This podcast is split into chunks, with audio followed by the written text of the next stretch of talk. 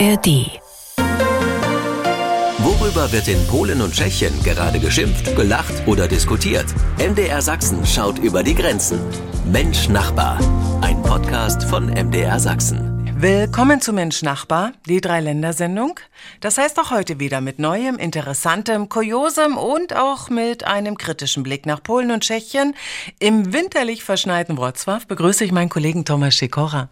Bei solchem Wetter und minus 16 Grad gibt es in Polen immer wieder Promis und äh, Politiker, die die globale Erwärmung bestreiten. Dazu gehört äh, zum Beispiel unser polnischer Präsident, äh, der zwar regelmäßig an äh, Klimatreffen teilnimmt, aber nicht glaubt, was die Experten da sagen. Er hat gerade gesagt, ich zitiere, wenn ich darüber nachdenke, wie viel wir für die globale Erwärmung bezahlen und aus dem Fenster schaue, wurde ich von der Höhle getroffen. Sofort wurde es heiß, äh, vor allem den polnischen Klimaforschern. Er sollte den Schnee einfach mal genießen. Winter ist Winter.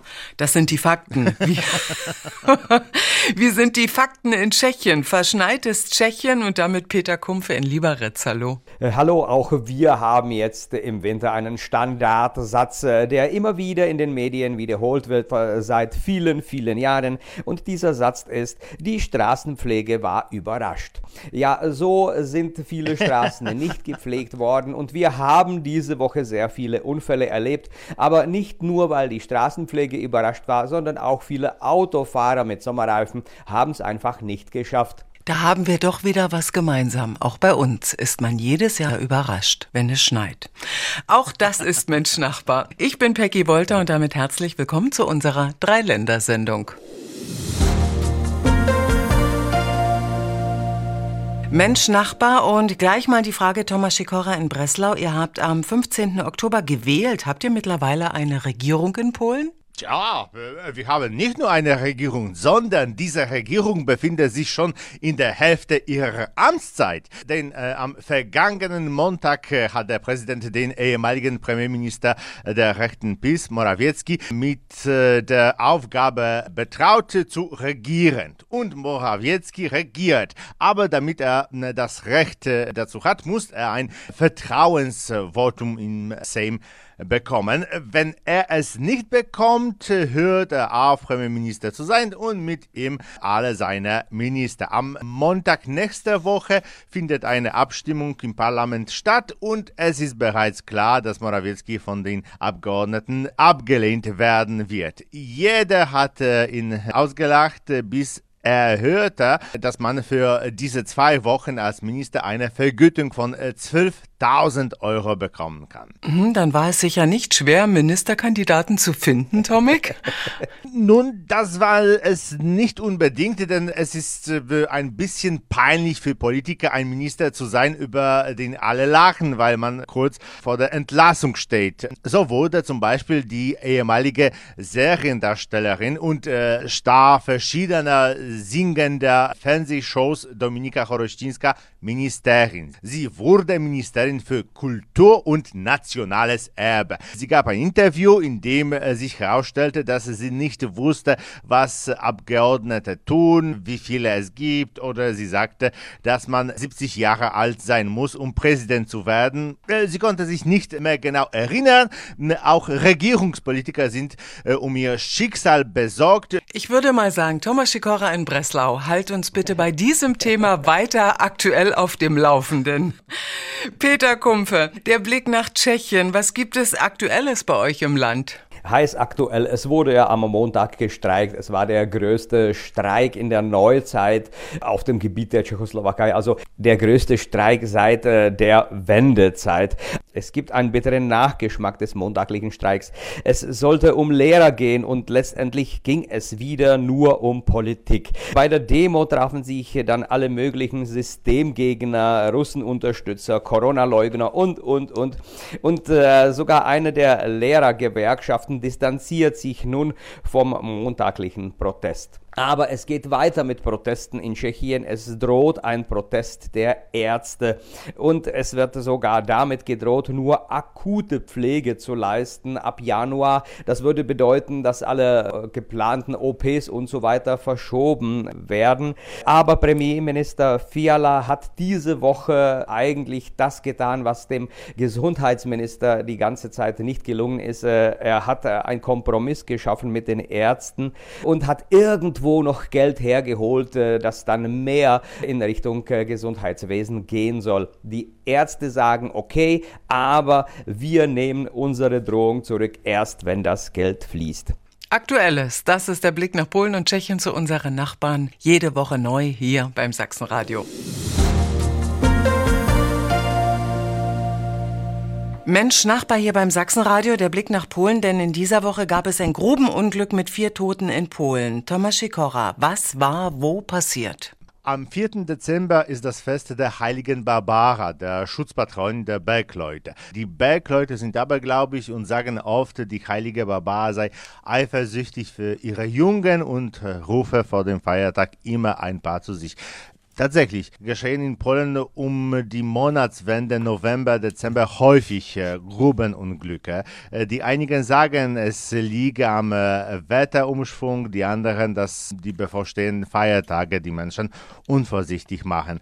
Und polnische Bergwerke sind sehr gefährlich, weil es sich um Methangasbergwerke handelt. Diesmal handelte es sich nicht um einen Unfall mit Zusammenhang mit einer Gasexplosion, sondern um einen Unfall im äh, Zusammenhang mit dem Explosionsschutz. In Oberschlesien starben vier Menschen beim Reinigen einer Pipeline. Überhaupt hat Polen ein Problem mit Gruben. In Oberschlesien ist sie der wichtigste Industriezweig, während die polnische Kohle teurer ist als die aus Afrika und die Regierung erklärt, dass wir sie weiterhin abbauen werden, obwohl wir uns gleichzeitig aufgrund des Klimawandels von der Kohle zugunsten erneuerbarer und nuklearer Energien äh, verabschieden werden. Nun gibt es niemanden, der mutig genug äh, ist, dies den Bergleuten laut zu sagen. Leider auch in Tschechien kommt es immer wieder zu tödlichen Unfällen in Kohlegruben. Wir erinnern uns zum Beispiel 2018, da kamen ja 13 Bergarbeiter bei einer Gasexplosion in einem Steinkohlebergwerk ums Leben.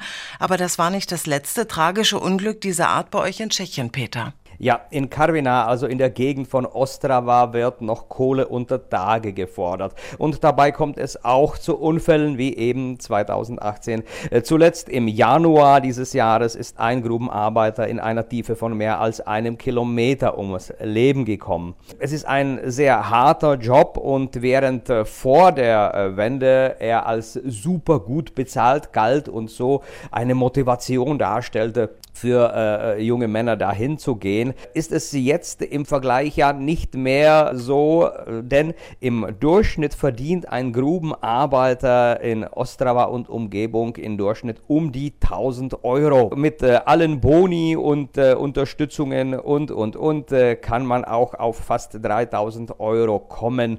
Aber es ist die Frage, ob es dieses Risiko überhaupt wert ist. Ein aktuelles Grubenunglück in Polen und auch in Tschechien passieren immer wieder tragische Unfälle unter Tage. Gleich sprechen wir darüber, welche Umwege Briefe bei und zu unseren Nachbarn machen. Mensch Nachbar, ein Podcast von MDR Sachsen. Wenn Sie klassisch Weihnachtspost in diesem Jahr nach Polen oder Tschechien verschicken möchten, dann sollten wir dies wohl sehr, sehr rechtzeitig tun. Denn, hm. Peter Kumpfe in Tschechien, also die Post macht manchmal seltsame Umwege, obwohl wir doch Nachbarn sind. Ja, ich war richtig überrascht. Meine Bank in Zittau, also Fluglinie 35 äh, Kilometer entfernt von Liberec, hat mir wieder mal einen Kreditkartenauszug geschickt und auf dem Umschlag stand Thailand. Also der Brief hat einen Umweg über Thailand gemacht. Es freut mich, dass er schon am Meer in einer schönen Gegend war. Ich dieses Jahr noch nicht. Also äh, das ist wahrscheinlich die Schuld eher der deutschen Post, dass sie nicht richtig die Adresse entschlossen hat und den Brief statt nach Tschechien nach Thailand geschickt. Keine Ahnung warum. Aber Post ist das große Thema des Jahres in Tschechien und damit werden wir wohl bis ins nächste Jahr gehen, denn dieses Jahr wurden im Juni sehr viele Postfilialen geschlossen und die Leute haben es so dargestellt, es sei eine kleine Katastrophe, denn jeder muss zur Post und jeder braucht die Post und und und. So hat die Post in viele kleinere Gemeinden dann eine mobile Poststelle geschickt, dass einmal die Woche sowas wie ein Postbus vorbeifährt, wo ein eine Beamtin drin sitzt und äh, alle die Dienstleistungen der Post erledigt. Und es hat sich gezeigt, die Menschen haben daran überhaupt kein Interesse. So wurde die mobile Post wieder aufgegeben. Mhm, das heißt also trotzdem rechtzeitig Weihnachtspost nach Tschechien schicken. Es könnte sein, Ihr Brief macht einen Umweg über Thailand.